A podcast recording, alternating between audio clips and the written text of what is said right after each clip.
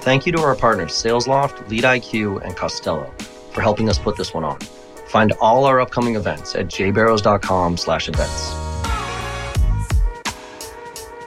Good afternoon, everybody. This is John Barrows. Make It Happen Monday. Hope you all had a fantastic weekend. I am super excited to have this guest on my podcast because I've been dying to read his book. But as most people know, I always kind of say I'm not necessarily a reader. You know, I, I like to experience things a little bit more. But this, I, I have committed to him that I will read this book. But I'm actually going to use this as an opportunity to learn about what's in this book because I've heard so many incredible things about it, and I have such a high level of respect for this gentleman. So, Todd Caponi, you want to introduce yourself to everybody here and say hi and where you're coming from? Yeah, thank you, John. It is awesome to be here, um, coming from the northwest suburbs of Chicago. But uh, yeah, I spent the last year and a half writing and now going out yapping about the book. Uh, but before that, spent three and a half years building uh, the revenue capacity of Chicago's power reviews from the ground up. Mm-hmm. And then before that, spent three and a half years on the leadership team over at Exact Target through their IPO and their eventual exit to Salesforce for a little over 2.5 billion back in 2013. So been a good run, and you know now I'm living the dream with the book. So Love it. So, so talk to me a little bit, man, because I, I, mean, this is it's it's really interesting to me that you've had such such success doing what you were doing. You had a great exit, then you started, you built this company in Chicago, was kicking ass, and then you decided to just say, "Fuck it, I'm writing a book." and, and so you left you left what was what I got to imagine was a pretty legit job, doing really well, super successful, and to to to take how many months did you take off to write this thing? Oh, well, it's been about 18 months since I left. So it was a good six months of solid writing, editing, proofing, all that crap. And, and look, I, you know, a little sneak peek, you know, I, I, have written a book and people asking me, right, like, when are you going to write a book? And I'm like, look, I don't read. So like, it'd be a little bit hypocritical for me to write a book. And, you know, what am I going to write about? So I actually decided to write a children's book, which kind of fits my style, big pictures, colors, and all that other stuff and about sales and I, you know, foundational stuff here. But it is not, it like it is not easy to write a book. And so first of all, I wanted to ask you like why write a book?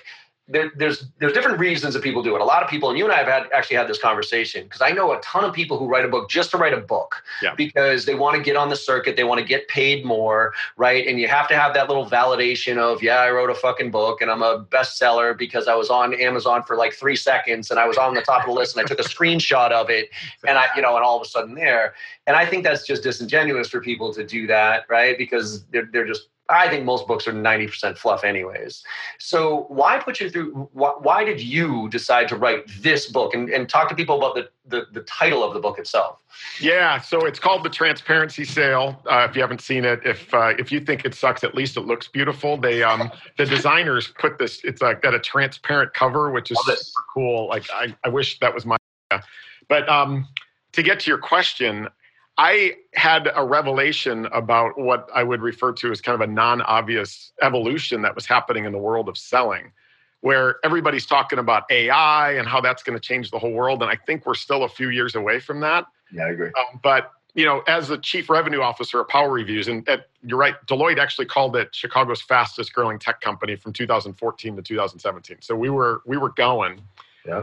But we did uh, we partnered with Northwestern University here in Chicago on a study that looked at all right, when you're selling to a buyer and you're selling through your website, so your website is acting as the salesperson. Yep. How do consumers act?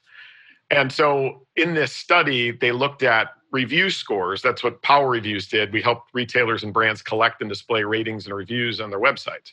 Okay. So, you know, you're on Crocs, you're on Vineyard Vines or Jet, you're looking at a product, you look at the reviews. That was Power Reviews. That was the engine behind that. What they found changed my life, which is weird. Like when you talk about leaving and going to write a book, is it showed that 96% of us are looking at reviews before we make a purchase. Oh, yeah.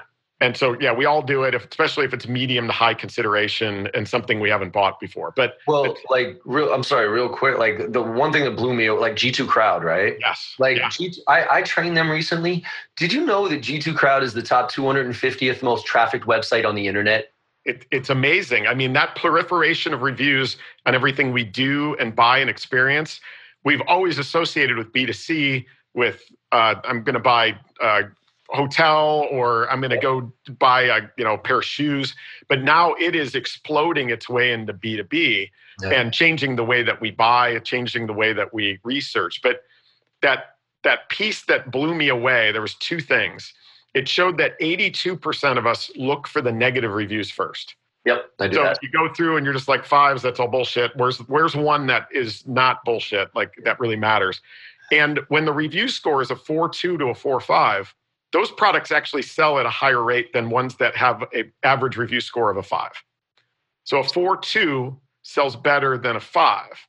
Because they just don't believe the five. Like people. Well, yeah, just... that led me into the brain science around why that happens. And you know, as a CRO, I had 61 people on my team at the time. You know, the office with like the glass wall. So I'm looking out. I'm like, I've been teaching these people to sell as though we're perfect, and basically we hide the flaws and hope that the buyer doesn't find out. What if we flip that and we fed the consumer's brain, the buyer in B2B, with the negative first? They're looking for it first. Let's let's lead with it. I love and it. Let's instead of positioning ourselves as a five, let's call ourselves as Tyra Banks would call it, flawsome.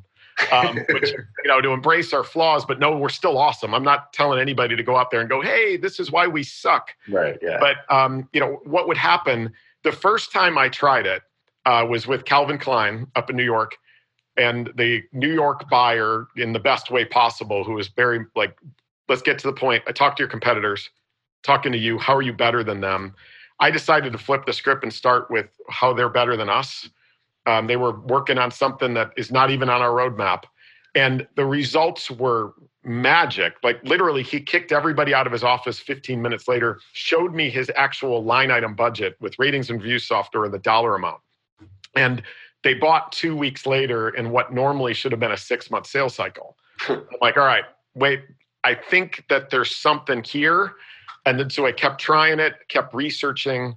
I partnered with a neuroscientist at DePaul University here to because I'm not a neuroscientist, I'm not that smart, just to validate all this stuff. And and I was like, I need to write a book on this. These ideas need to get out that it's no longer acceptable to hide our flaws and expect to get away with it. But the brain science also tells us that when we lead with our flaws, regardless of the proliferation of reviews, it speeds cycles, increases win rates, helps us qualify deals in faster, helps us qualify deals out faster. We're going to lose anyway, and makes it incredibly hard on our competitors to compete against us. And and that's what really started the, the ball. Well, this is like the whole, uh, and I'm sure you know. I, I think I actually might have even heard you use this analogy, but the whole Eight Mile with Eminem. Yes right yeah. at the end when he's doing his rap battle and you know he's the only white kid in this whole thing and he's poor and he, all this other stuff. And instead of just going after the other guy he legit shits on himself. He's like he's like i know what you're about to say. And he just goes i'm poor i'm da, da, da, da, and rips everything away from that the his competitor. And then when his competitor gets up to to, to rap like he's like i got nothing. I got nothing to say. Exactly. And so exactly. so let me ask you this though. What like I've been struggling with this for a little while, which is, it, and this happened. I, I might have even told you this last time we met over at Sales Assembly, which was, you know, you know, like Kevin, you know, Kevin Dorsey. Yep, yep. Right. So Kevin, I'm tight with Kevin. I'm a big fan of his. Right. Both of us, we went to Sales Hack, uh, Sales, uh, Sales Lofts Rainmaker. Right. And we both spoke. And usually, I'm sure it's the same with you. When you speak right up on stage and you get off and people come talk to you, right? Yeah. I don't know about you, but my goal, my hope is that what they say is, "Hey, John, man, what you what you set up there really got me thinking. I really liked it, and oh, by the way, I love the way you delivered it. Right? I love yeah. I love your style, but but it leads with content, backs up with style, right?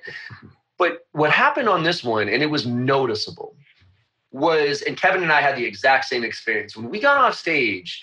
The feedback was almost all about how real we were about authenticity and about man i just love how you just talk like no bullshit whatever it was. And look i get that a lot. You know like that's people like the podcast because it's not overproduced. I don't sit there and pretend like i'm selling shit. You know what i mean? It's like fuck i don't know what i'm talking about but let's let's talk to some people that do right? Yeah.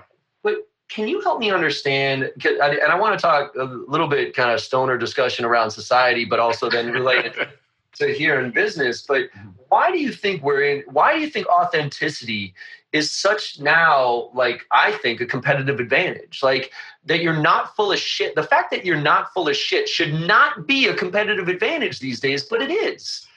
Yeah, I mean, as I dug into the brain science around all of this, uh, one of the things I stumbled on, which was another counterintuitive thing to me, and I'll, I'll start with what the counterintuitive thing is, and then I'll, I'll answer your question. Okay. It's this idea that we as human beings make all of our decisions based on feeling and emotion, and we only use logic to back it up. Like right. logic is only used to back up a feeling or emotion. And when we lead with logic, we lead with ROI, we lead with data. It's actually polarizing to an audience. You've got to lead up to it. Okay. And so I was like, all right, feelings. Are we talking about love and hate or right. like what are feelings? And I stumbled across there's this uh, neuroscientist, his name is Dr. David Rock, and he has this thing called the SCARF model.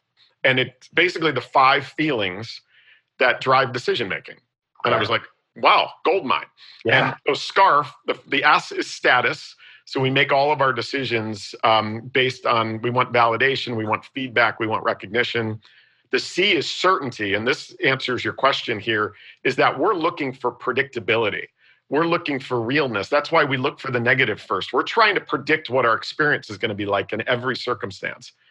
The A is autonomy, uh, which is we're looking for things that are not going to take control from us. Um, we're looking to maintain control. The R is relatedness, uh, which is the mission, the society, like how am I fitting in? How uh, does this make the world a better place? And how does this make me a part of a, a group? And then the F is fairness, meaning are the resources that I'm putting in in terms of time and dollars equating to the result that I expect to get back. That certainty, though, that realism, it's we've just entered this era where you can't hide anything and when you lead with it you re- lead with being real, you're actually creating a predictable environment for people to actually absorb what you're saying. And the reason I say that is when we lead with logic and we lead with I'm tough guy, like I'm, um, then we've got a barrier that goes up that resists being influenced. Um, it's like a limbic filter. And when you break that down by being real or being honest or being authentic, then everything else goes right through the filter. So, okay but then why does everybody try so hard to be perfect? Because like, like and, and, so let's let's like you know let, let's t- take the instagram and the facebook world right? Like i have friends no shit that if you saw them on instagram and facebook you would think they lived legitimately the perfect life. Yeah what i mean? It's like all the family picture with the dog and the fuck you know all that shit. And i know for a fact that they are a train wreck of a person. Their family they absolutely argue every day of their lives, but that's what they're putting out there. Yeah. And that's what's getting the likes and that's what's getting the shares and the, oh, wow, you have such a beautiful family. So, why, first of all, why do we try so hard to be perfect? And then why do others who know perfection is impossible support that? that's a great question. I, I do not have the answer to that. Like, I look at, um, these places like IKEA, for example. You know, like IKEA has been the number one furniture retailer in the world for eight years in a row. Jesus. Right. And I, it's amazing to me that another furniture retailer hasn't figured out how to crush them. Like it's a shitty experience. Like you go in, you horrible experience. Product, there's no salesperson around, so you got to write down the code or take a picture of it because you're going to the warehouse yourself to put it on a cart that doesn't have brakes, to jam it in the back of your hatchback, to drive home with an injury or two, and then you open the box, and that's when the fun begins, where there's 150 parts and no words on the instructions, right? But yeah. they keep kicking everybody's ass because they embrace it. They yeah. tell the world, we're not going to be good at these things, so we can be great at giving you modern Scandinavian design furniture that you didn't pay a whole lot for. Yeah. So when we look at the environments where the winners are actually winning, it's the ones that just don't hide the fact that they've got flaws so they can be really good at what what's important. I think on a societal level, I think we've just all been taught that uh, hey, perfection sells. Perfection is what wins. Um, people aren't interested in my troubles; they're interested in how awesome I am. And I, I don't know why it happens. I think that we're going to just enter an era because of something you said, where that guy that presents himself as perfect, and you were like, I know 100% for a fact that that's bullshit. Yep. We all do. Yeah. right? So I, it, it, I think at some point it's going to break down, but I don't have the answer to that one. Well, you know, I think a lot of it has to do with like how you know, again, the psychology around how we act, and and and Facebook and Instagram, and how they genuinely like dictate what we feel based on what we see. And one of the more, more encouraging things I've seen recently is actually, uh, I don't know if you saw it, but Instagram, and I think Facebook's doing the same thing, but they're going to hide the likes. I love that. Hide the number of likes, which I think is absolutely brilliant because you got poor kids out there right now who post a pit like literally like kids, you know, like 15, 16 years yeah. old. I've got a stepdaughter doing it. Yeah they post a picture and if they don't get you know 50 likes in the first 10 minutes they take it down because they're embarrassed that, that that that post didn't get right. And i think that's just such a horrific thing to to to feel stress about right? Well imagine if there was a thumbs down button or a star rating on your posts oh like oh my god. would be crushed by that. Oh there would be i mean there'd be i mean talk about like you know yeah depression and shit like that. It would lead to a lot more of that. So so let's let so i i, I love the transparency i mean i've always said my biggest strength has always been that i'm about as as, as transparent as it gets like I, I suck at lying I, i've never been a good liar like you could read it on my face before it even comes out of my mouth that i'm about to lie to you um, and you know, and that that that's kind of put me at a disadvantage in some cases, right? Because like when I got in trouble by my parents, I'm like, yep, they knew I was doing it. Mm-hmm. Um, but I think it's it's always been something, and it's always made my life a lot easier too. Because like I, you know, I, I, don't know if you remember the, the the, the song when you were a kid, right? You tell one lie, it leads to another, and you yes, tell two lies, and oh brother, you're in trouble. you know that one, right? It's complicated to lie, right? It, it's easy to tell the truth. So so let's let's expand on that, right? So that we got the transparency sale here, which is flipping the script, right? Where we go in and we talk about our flaws, not necessarily shitting on ourselves and saying we suck, but we, we, we disqualify more than we qualify. We talk about what we're not good at, but what we're great at, yeah. right? So what are some of the other, the, the things in the book that help us uh, connect with the client, help us uh, get that point of view so that you can be more effective in selling. Because I, I, really do think this is an important topic. And I think to, a lot of people are scared about it. Oh, they're yeah. scared to tell somebody that they're not good at something. So, how can, what are some of the other things that you've been able to uncover from the neuroscience or what you've been seeing out there? Well, yeah. I mean, I think the other piece is Gartner just came out with a study. It came out after the book came out, um, but I wish it came out before so I could have referenced it where if you look at a buyer and you know obviously we're in a consensus buying world. Yep. we all know that. But um, when you look at a buyer's time when they spend it on a particular evaluation as it turns out according to gartner only 39% of their time is spent either talking to their internal buying group you or your competitor. The other 61% of the time is spent doing other stuff. And what that other stuff is is, are the things that they don't get from you, the the seller, and that's checking references, back channeling you. You mentioned G2 Crowd. There's you know in the tech world, there's uh, Trust Radius that just took around uh, last week. There's Glassdoor that's got a billion dollar valuation. That I know buyers that go out and look to see. Hey, I'm not just buying your product or your service. I'm buying you, your people. I want to understand what your culture is like. So to answer your question, the first thing I think you need to do yourself and do with your marketing team, because marketing team's got to help you with this messaging, is go out there and act like a buyer and say, all right, what if I was buying from me, what would I find when I go out there and search? What are the pros and the cons? What are the consistent negative things that you're going to find? That's the elephant in the room. Um, if it's if it's true, then you better do something about it. If it's not true, address it from the beginning. Say, hey, listen, we haven't been this great in this thing. When you go out and you do your research, you're going to find it. Here's what we're doing to address it. Yeah. And you start with that. It's disarming. It's honest. And then when they go out and check and find find that it matches up, they don't have to do more homework, and that 61% starts to shrink, and your sales cycle speed up.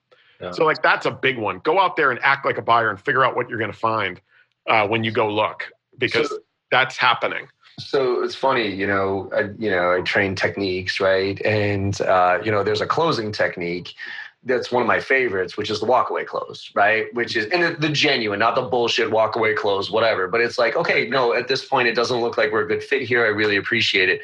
There's some major psychology around that yeah. right? I mean, this is this is why I tell reps all the time that I think the most important skill you could hone in on as a sales professional is prospecting, yeah. right? Because one, there's I, I found one solution to every other problem at every other stage of the sales process, and it's a big fat pipeline. You know what I mean? Like yeah. you got a big right. fat pipeline. You don't have to worry too much about discounting, you know, end of the month, like negotiation, shit like that. Because I want to put myself in a position where I want your business. I don't need it. Exactly. Right? Exactly. And when that happens, like I haven't discounted in I can't tell you how long because I don't need to. Right. And and just just the confidence alone to have the conversation with you saying, Hey Todd, you know, I appreciate it. Here's here's what my offering is. Looks like it's a pretty good fit. And then you say, Well, John, I need a 20% off. I'd be like, Well, sorry, it doesn't look like we're a good fit anymore. And you're like, Wait, what what? I'm like, No, no, it's okay. Like if you want a cheaper solution from somebody else and you think somebody else can do it better than I can, by all means go beat them up for pricing, but I'm good.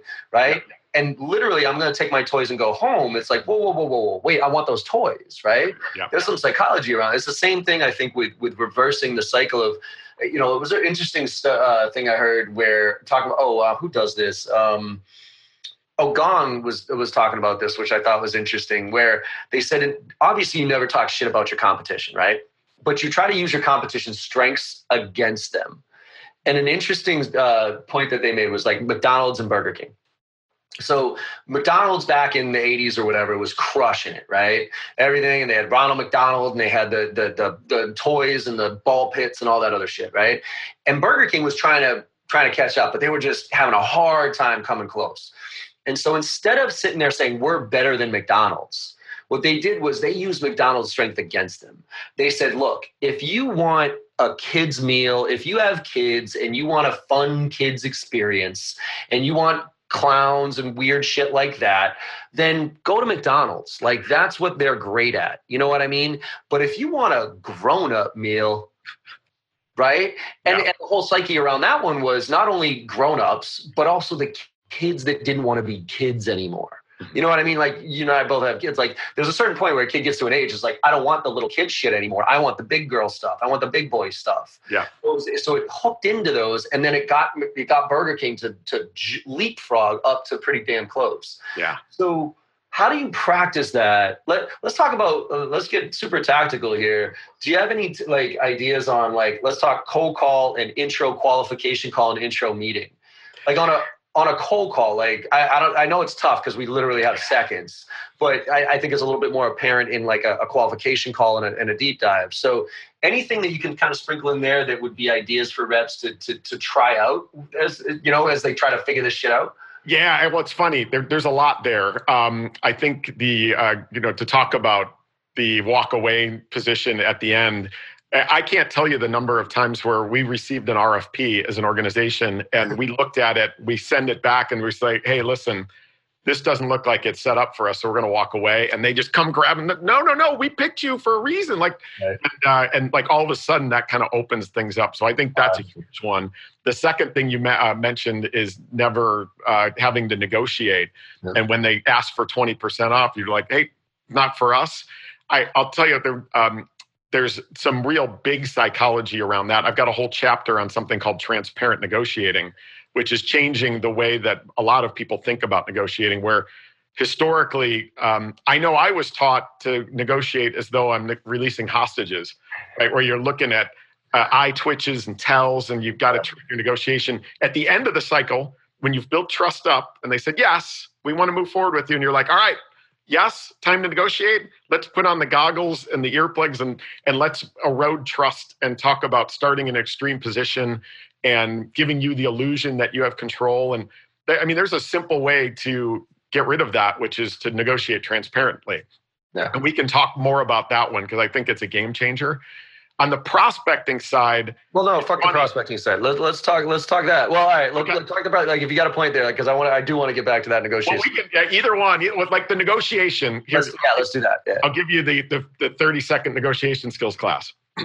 um, I, I was in a negotiation years ago, and I had just gone through all this training, and I always thought it was bullshit. Like it, it works. Like who, there's a guy that uh, Chris Voss has got an amazing book. Like it is. What's the difference? Yeah, I've had him on the podcast. He's brilliant. Yeah, exactly. Absolutely amazing. Um, in a SaaS deal, I, I just thought, hey, listen, I, I, had a customer. It was a million and a half dollar deal, And they brought six procurement people to beat my ass because I was the VP of sales that had flown down to Houston for this meeting. And my rep hadn't even set me up for this. Like we walked in and it was like, the hell is this?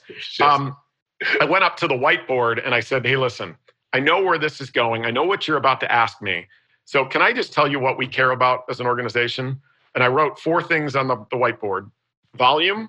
So the more stuff you buy from us, product services, the better it is for us the more we're willing to pay you in the form of a discount for that. The second one is the timing of cash. We we like money, so the faster you pay us, the better it is for us. The more that can be reflected in a discount. The third is the um, length of commitment. So we want you to commit forever. The longer you commit, the better for us. And the fourth is the timing of the deal, because forecasting our business is a core tenet of our ability to do anything. And if you can help me forecast, I'll pay you for that too. And they immediately went, fascinating we need 30% off. Like, all right, well, there might be a path to get there. And we used all four. We didn't ping pong. We're like, mm-hmm. hey, can we commit to more? You've got divisions that haven't committed here. Commit to more divisions. We'll pay you for that. Pay us faster, commit longer, and let's rally around a date when you think you'll get this done. If you hold to it, I'll give you five percent. You know, I'll pay you in the form of a discount of five percent for that. Huh. Not only did the deal close where I showed them a path to thirty percent, and they chose fifteen, uh, which a uh, faster cash. They're going to pay a whole three year deal up front and rally around the end of September. But um, you know, there's some things that happen along the way that I kind of sure. outline in the book. But when renewals come up, you find that your customers start renewing their own deals too. Yeah, oh yeah. All of a sudden they, they start, and it it's built on trust. They don't question anything. I've built that into my training and my speaking oh, too. Where if you come to me, I'll give you my pricing you can pick it. It's based on time away from home, big uh, length, you know, how big the audience is, how long you need me to talk. And, um, you know, that's basically it. There's a core to it. And you can configure out, roll your own deal. Yeah, I do that. I, I do that a lot too. And, and, you know, with, I, I tell reps, you know, take take the word discount out of your vocabulary mm-hmm. okay don't take discounting i get it you know whatever uh, we're not all in a position where we don't we can't we don't have to um, but change the word to creativity and flexibility mm-hmm. So when somebody early on says well that's a little bit more expensive than i was you know is there any opportunity for discounts or whatever? Say look i'm happy we can definitely get creative uh, we, we have some flexibility. Usually that comes in the form of larger term con longer term contracts and larger size deals. Yeah so, so when we get to that point, as long as we're in agreement that we're in the range here, when we get to that point, we can talk flexibility, and that happens to me a lot too. People, I, I say don't discount, but I do. I, I, but I discount on the stuff that I know I can discount on, and one of the things I will not discount is my time. Yes. Because what I tell people is, look, a day of my time is a day of my time. A day away from my daughter is a day away from my daughter, okay. and I should charge thousand times more than what I'm charging right now to be away from my daughter as much as I am. You know what I mean? Yeah. So I should actually be raising my prices on my daily rate. Now that said, if you want to bundle in some online stuff and some remote support and those type of things, the rate card on that is this. That's where we can get creative. Yeah. But don't ask me to give you a discount on this because it's just not happening. Right. Yeah.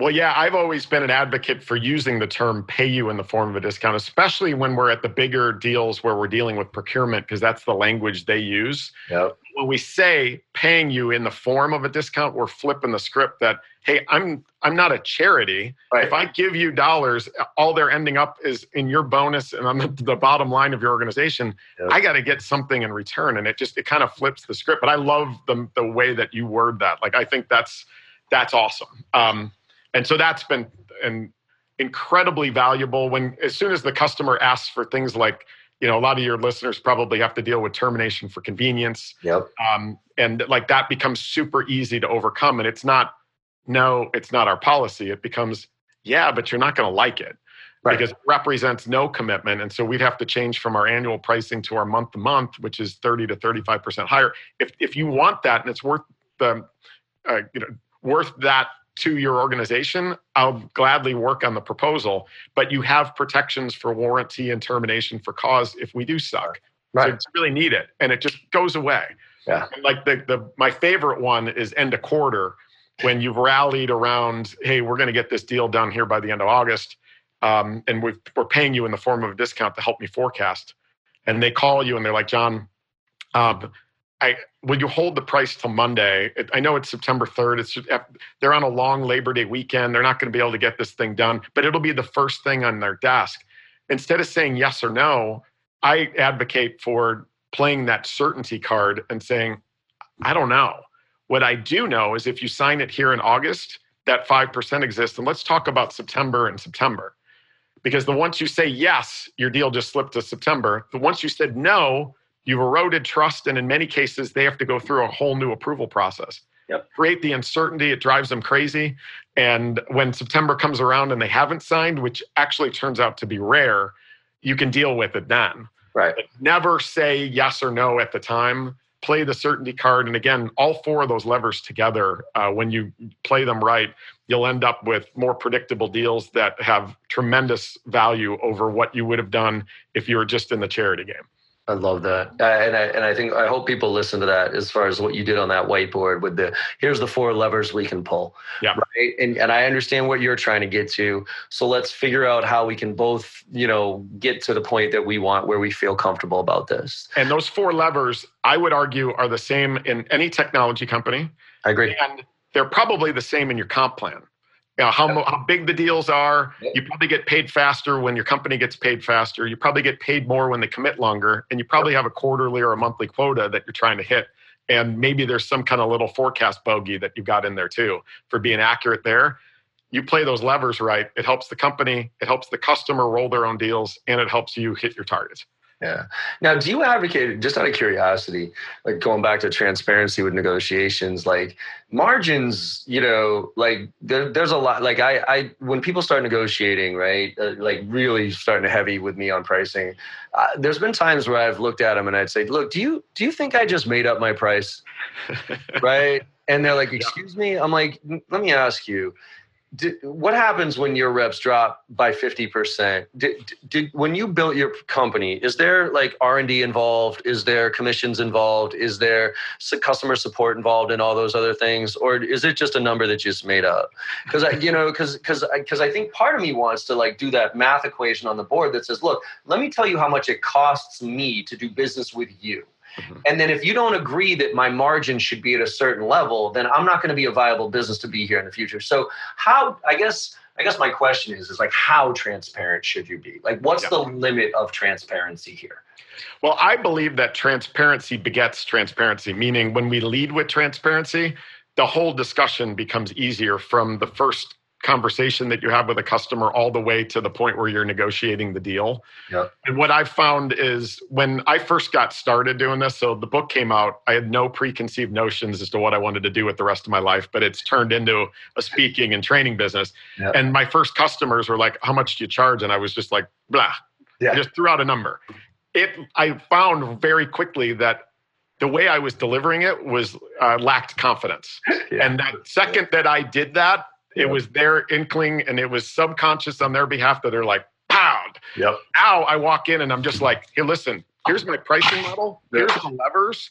roll your own deal. And if this doesn't work, eh, like again, you, to your point about when you've got a full pipeline, that makes a big yeah. difference and it, it helps you with your confidence. But like for me, things are flying right now, right? So I can go in and go, listen, if this doesn't work for you, cool. the only thing I have in inventory to sell is my time right? It's and like to your point about being away from your daughter same way with my kids. I've got a limited number of inventory and i've got to maximize the value of that while i can. And so deliver it with confidence and that transparency need goes away. Well i think that it's funny because i tell kids all the time like the, one of the things that, that, you know i love sales for a lot of reasons. Uh, i think one of my favorite things is you can literally practice sales everywhere you go. Like everywhere you go. Like when i got I, I, and I, people have heard me say this plenty of times when I, when I go to a when i go to a hotel the first thing i do is i ask hey what's your occupancy rate? Just out of curiosity. Wow. and they'll say excuse me? I'm like you know do you, you know you guys filled up tonight and they'll be like, well, no. I go, cool. So you got some suites going on upstairs that are going unused and stuff like that. They'll be like, yeah, I'll be like, great. Could you just do me a favor and put me in one of those? Right. And and it's an awkward question, right? Because it's like, and, and they'll usually say, uh, sure, Mr. Barrows, that'll be an extra 150. And I'll be like, whoa, whoa, whoa hold still. I, am sorry, I didn't want to pay for it. You have unused rooms going upstairs that that I, you know, I'm only in town for a night. I could I could go over there next time. You know what I mean? Like, yeah and then inevitably and, and like what's the reason i do that is not because i give a shit about the upgrade. Right. The reason i do that is to build my confidence to ask seemingly awkward questions in harmless situations awesome. so when it means asking money to put you know asking the hard question to put money in my pocket i'm that much more confident in delivering it. Mm-hmm. and and the other analogy i have here is and you have kids how old are your kids again six and eight. So then I've got a, a stepdaughter who's 14. So right in the heart of teenagers. I'm actually going to send you, uh, I want your address after this because I want to. Awesome. I can't wait. Yep.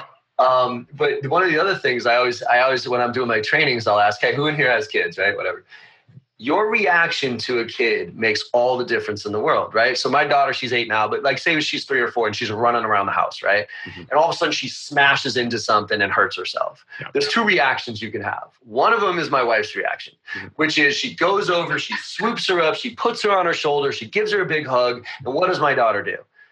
Blah! She starts crying and like, oh, like, and all of a sudden it's, it's, you know, snuggles and cookies and ice cream and everything, like that, right? Yeah.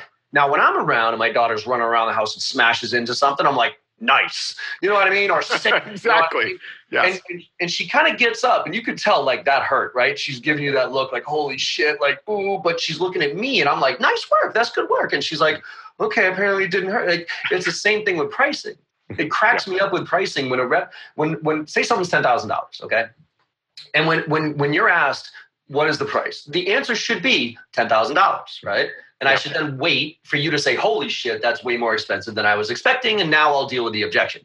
But when you ask 90% of reps how much something is, it's never $10,000. It's always, well, it's 10,000, but it really depends on da da da da da da da da. Now, Manu, I might have been your, I might have been talking to your competition. I heard twenty thousand, I heard thirty thousand, and I heard ten from you, and I was like, "Holy shit, that's actually pretty reasonable." But as soon as the word "but" comes out of your mouth, mm-hmm. I ain't paying ten grand anymore. Right. You know what I mean? Exactly. So, exactly. So how do you give reps confidence? So here's here's a question for you as it relates to that. A big fat pipeline gives you confidence.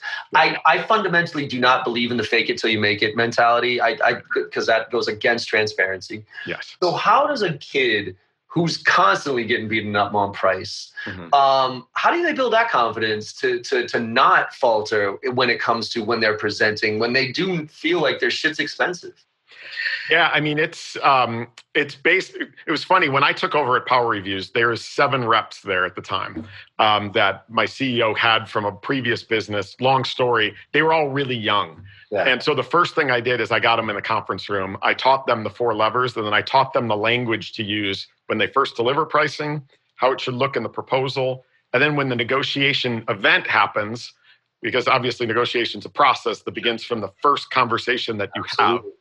Um, you know how do you play each one of those? And it's basically just giving them the language that the but becomes get rid of that and it becomes the four levers. So hey listen our pricing is $10000 and it's based on the on this x amount of volume. You paying annually up front you're committing to two years and us getting this thing signed in a timely manner. Yeah. and like those become your levers. That becomes your butt so if you're not confident in it, you can throw those things out there, and all of a sudden your customers will know that if they're going to negotiate, those are the four ways they're going to do it. That whatever came after your butt yeah. goes out the, and all of a sudden these these reps. I, it was funny because we were in an open floor plan, right? And so one of the reps two days later was on the phone and as he's delivering the pricing thing he snaps so we all look at him. He's like listen listen listen. And then he delivered it like a maniac like it was awesome. Nice. And then um, he was like then we were all you know kind of soft clapping.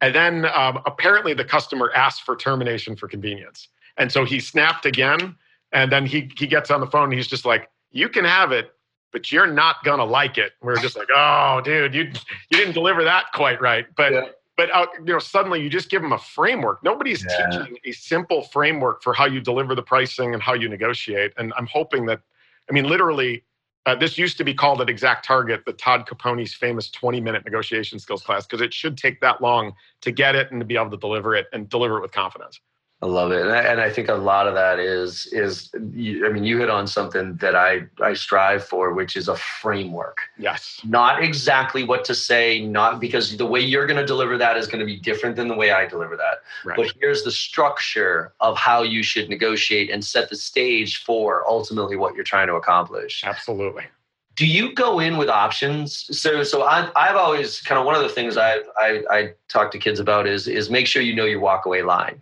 right? Make sure you know your walkaway line. But the problem with that is is that it's not necessarily one thing right? So if you watch shark tank yeah it'd be one thing if it was like 50 they wanted uh, 20% and you know you wanted to give them 20% for $200000 they wanted 50% your walkaway line was 30% and fuck off right? So see you later. Mm-hmm. but it's another thing when they start talking about well what if we structured the deal like this where it was a certain amount of debt and it did this and it did that and then you got this and i got this right?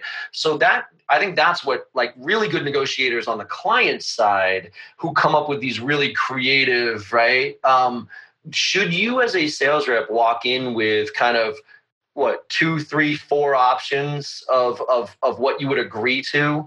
And then if it goes past any of those then you walk away type of stuff? Like how, how would you coach somebody or does your framework tr- pretty much address that with those four levers? I feel like the framework uh, uh, kind of attacks that that hey this is what it's based on. These are the four things that move either way. And if you want to push a lever for example we're asking you to pay annually and you want to pay quarterly well you can do it but the pricing needs to change and so that creative finance person or creative buyer, if they're going to be pushing these levers, if you've got that framework, your pricing can change based on it as long as you're confident you hold to it. And you don't, again, when I say ping pong, I've, I've heard people that will negotiate based on volume. And they're right. like, well, that's not going to work. All right, well, there's timing of cash. Right. And then you go back and forth. Oh, well, what about length of commitment? You got to put them all out there, and that becomes the ability for the buyer or the procurement person to get creative and your framework you know sets it all up. Like like giving options i don't know like i when i think about i think about my kids like the more options you have the harder it is to buy in my opinion. Like i remember taking my kids to toys r us as they were going out of business yeah. and they were like ah! couldn't like they were so excited pulling into the parking lot. On the way home they literally each had a toy on their lap and they were both crying and uh, it was like this fear of missing out thing where yeah, they they wanted everything. They had too many options. My wife finally was just like, "You're either getting this or this," and like otherwise we're going to be here forever. Yeah. They picked one, and then they felt like they missed out on something on the way home. I, I I don't know. I just like be prescriptive, be the buyer Sherpa, right? Well, I and I couldn't agree with that more in the sense that that's where that's where the buyer has confidence in you as a seller. Yes. Right? Because if you're like anything and everything, I mean, I, I, I tell this story about my backyard. Like the first time we were trying, like we bought our house and we had our backyard was empty, right? Mm-hmm. So we were looking to, you know, build a, a, little kitchen and all that other stuff. And and I remember the woman that that was working with us. She said she could do everything. She was like, I was like, oh, well, we want a patio. And she's like, oh, yeah, I can do that. I was like, okay. And I was like, I, I think we want like an outdoor kitchen. Oh, I can do that. I'm like, okay, so you're a mason too. Uh, oh, and we want this pergola thing, you know. And she's like, oh, I can do that. And I'm like, okay, so you're also a carpenter. Interesting. And and what she did was she sent me down to the brickyard and she said, go pick out, go pick out the tiles. And I'm like, okay. And have you ever been to a brickyard with like tiles, stone? No, but I'm thinking I had the same story buying carpet for my basement. Right. So I mean, just rows and yes. rows of of tiles and shit like that. And I don't know. I'm not a geologist. I have no idea. So I wander the halls and I'm like, uh, okay, I guess this, mm-hmm. right? And then I guess, and I felt so uncomfortable with the whole process because I'm not the expert at this. And I had, thankfully, I had a buddy who's a Mason and he's like, and I was like, could you look at what she's proposing here? And he was like, no, no, oh my God, don't do that. He goes, go talk to my guys over here. He's like, they're a little bit more expensive, but they'll walk you through the process. And I remember walking in and this guy was like, all right, what do you want to build? And I was like, well, I kind of want this. He's like, okay, uh, patio. He was like, here's the three choices. You can have that one, that one, or that one. Mm-hmm. And this is why you would have that one. This is why you would have that one and that one. And this one's this. And he's like, I was like, oh, that. He's like, now you want to build a kitchen. All right, what's the countertop? You have this or this. And I was like, that. What do you want to build this? That or that. And I ended up spending probably twice as much money as I would have spent otherwise. But I was so comfortable making that decision because they it was blatantly obvious that they were experts in this field. And that's what I think we have to do for our clients. And that's kind of challenger sale esque, right? Yeah, exactly. Look, you make this decision once a year. I help people make this every day. Let me show you where they make bad decisions and good decisions, right? Exactly. So, that's awesome. Yeah, so I, I think that the, the confidence of uh, to so to circle back on just the options, don't give too many because because right. then it's analysis paralysis and it unravels, right? You think you might be doing them a favor by giving them a thousand options. That's actually doing you them a disservice and probably going to lose you the deal. One hundred percent, one hundred percent. Yeah. So one more topic. Um, because I like I could talk about this forever um, with you is is like so let's talk about that qualification Okay. So forget about prospecting for a second because I think right. that's too nuanced. I, I think now um, I, I, have that call set up with a client. They, they've kind of agreed that, you know, looks like a duck smells like a duck. We're in the right range here of, of your offering. How do you literally disarm somebody up front in a qualification call? Well, I, I think that um, in your positioning, you know, again, when you go out and you own what uh, your flaws are and what they're going to find when they look because of this proliferation of reviews and feedback and everything, um, especially in the B2B world. I, I believe it's happening much more in the qualification than it is in your prospecting. Like, I don't think you prospect and go, here's how we suck. Yeah. Like, I, um, my, my prospecting advice is very simple. Um, and then, you know, first of all, go to Jay Barrows, uh, you know, because I'm like, I don't teach prospecting, but what I do want people to understand is as a uh, the person that's a buyer that you're prospecting into gets higher in their career, the volume of calls and emails they get goes grows exponentially. Like it's two x for every promotion. Yep. Um, I used to get 100 to 150 emails per day, and I just I want to encourage everybody to understand that the number of emails you get as a sales rep every day is by no means the number of emails that the CRO gets. And if you start, you like you've got to empathize with that. Like please. And I mentioned you in the book, John, around context, because that context is what matters, right? Uh, but the second piece of that is you've got to think beyond the subject line. Like I was always taught that the subject line is what gets opened in your emails. Right. Every email user interface I have on my phone, Gmail, Outlook has a preview of 10 words. Yep. Are you optimizing for that? And my argument is almost nobody is optimizing for those first 10 words. Nope. If you start with I or we, you're going to get an instant delete. It could be you could be offering me a million dollars for free. I'm never going to open your email if it nope. starts with I and we. So you've got to be personalized and valuable with context in those first 10 words and empathize with the fact that these executives you're prospecting into are getting 150 emails a day. You've got to stand out because we can't open all of them. We love you I know you're offering value, but you just can't. Yeah. Um, so that's like that's the my prospecting advice and kind of yeah. the end of it. Uh, with the qualification, like I think that's when you you own up to. Um, and I'll give you a kind of a, a crazy idea or crazy um, analogy, but I always refer to this as being uh, how, kind of how things happen in reality makeover TV shows. Where in a reality makeover TV show, think like Queer Eye or Restaurant Impossible or Biggest Loser. Yep. It's not like like in Biggest Loser, they were going down the street going, You need to be on this show. Those yeah. people raised their hand, and very similar in a selling environment, the customer is inviting you in.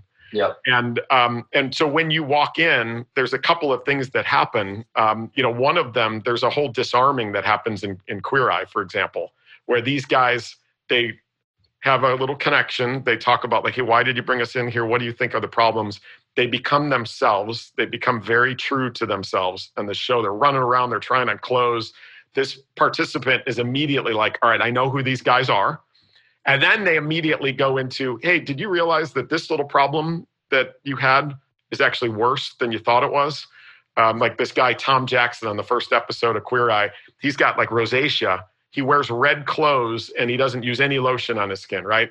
And so these guys immediately were like, hey, the red clothes you're wearing is making that look brighter, and the soap you're using is actually exacerbating the problem. Did you realize that? He's like, no, no. And then there was another problem with his La-Z-Boy, and another problem with the redneck margaritas that he drink out on his his patio, which are uh, it's a tequila and Mountain Dew. Oh, um, like what that's doing to his health. Like, and all of a sudden, this guy is all in, right? Yeah. In, in every reality makeover show, they start with a problem they quickly recognize that the problem is worse than they thought it was. Mm-hmm. They're connected to these people that are bringing them through the journey, through the way they disarm themselves. and they're all in. And at the end of the episodes, uh, they're crying and they have done, and that's what you want buyers to do, right? It's exactly what you want buyers to do. They recognize they have a problem. They've invited you in. You disarm by being honest, by being authentic, by being transparent. You teach them a little bit about their current state that maybe it's worse than they thought it was. Mm-hmm. Back it up with logic and emotion and feeling and reward, and they're in with you and they'll go on the journey. And that's how you build that Sherpa type environment.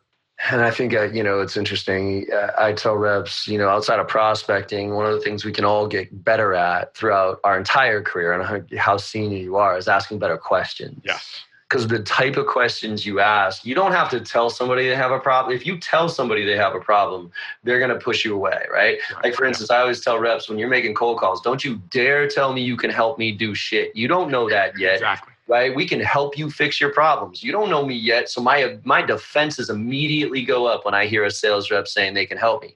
Now, what they can say though is they've helped other people like me mm-hmm. right? And help me associate with that stuff. And they can ask me some questions to uncover, like, holy shit, it's a little worse than I thought it was, right? And then give an opinion of where things are going and get me to go, oh shit, all right, maybe, all right, cool, yes. And I, I go back to some of that gong data. It's funny, people use case studies. Um, I think they misuse case studies, right? Because we all focus on the outcome, right? We all focus on hey, look at how beautiful it can be. But unless I relate to the before, I'm never going to relate to the after. 100%. Right? They give that beautiful example of if you go to like the, the who does this the best is um, uh, Alcohol, Al- Alcoholics Anonymous. When they say, look, when you go to Alcoholics Anonymous, their website, you don't see, hey, I'm 12 years sober and I have a great family now and I'm successful in my career. You don't see that. You see somebody sitting up there saying, it started with one drink. Mm-hmm and then I was going to the bar every day after work. Yeah, and then I was missing my kids' basketball games. And then I was doing this. And it's like, it, it smacks you and it's like, shit, man, that's me. Yeah. And, I, and, this kind of goes back to the Chris Voss thing, which is interesting in negotiations, right? You never want somebody to say, you're right. Mm-hmm. You want somebody to say, that's right. Yeah. Because if you can articulate somebody's problem better than they can, you got them. Yeah. Right. So if somebody's having a hard time, and usually most people are like, unless they are very succinct, like, nope, we know we have this problem, we have to fix it. Most people, like you said, understand they have a problem. They might not understand the extent or the real severity of that problem. And, and usually they have a hard time articulating what it is. Mm-hmm. So after you ask a few questions and then you kind of rephrase it back to them. So let me sure I heard you right. This is kind of where you guys are. And if you can get them to say that's right, you're in. Yep. Right? Yeah. then you paint that picture of where you're going to take them but you got to get them here first right absolutely absolutely and it's funny though i i think if your technology is uh, consumer facing meaning like at Exact Target, we were selling one-to-one marketing like email marketing Yes. So to go to a company's website, even if you're at the low end, you're doing high velocity deals. Go to their website, sign up for their emails, see the first email that you get. Yeah. Um, uh, you know, go and put something in a shopping cart and then leave and see what happens at, at Power Reviews, we'd go and look at the review display and, and just take a, and we'd give each rep five things that they would look for. And in their cold calls, in their first calls, they would say, hey, listen, um, you've got a, a great environment. Like I've interacted w- with you like it's like to be a consumer. I had a couple of suggestions for you. Can we start there?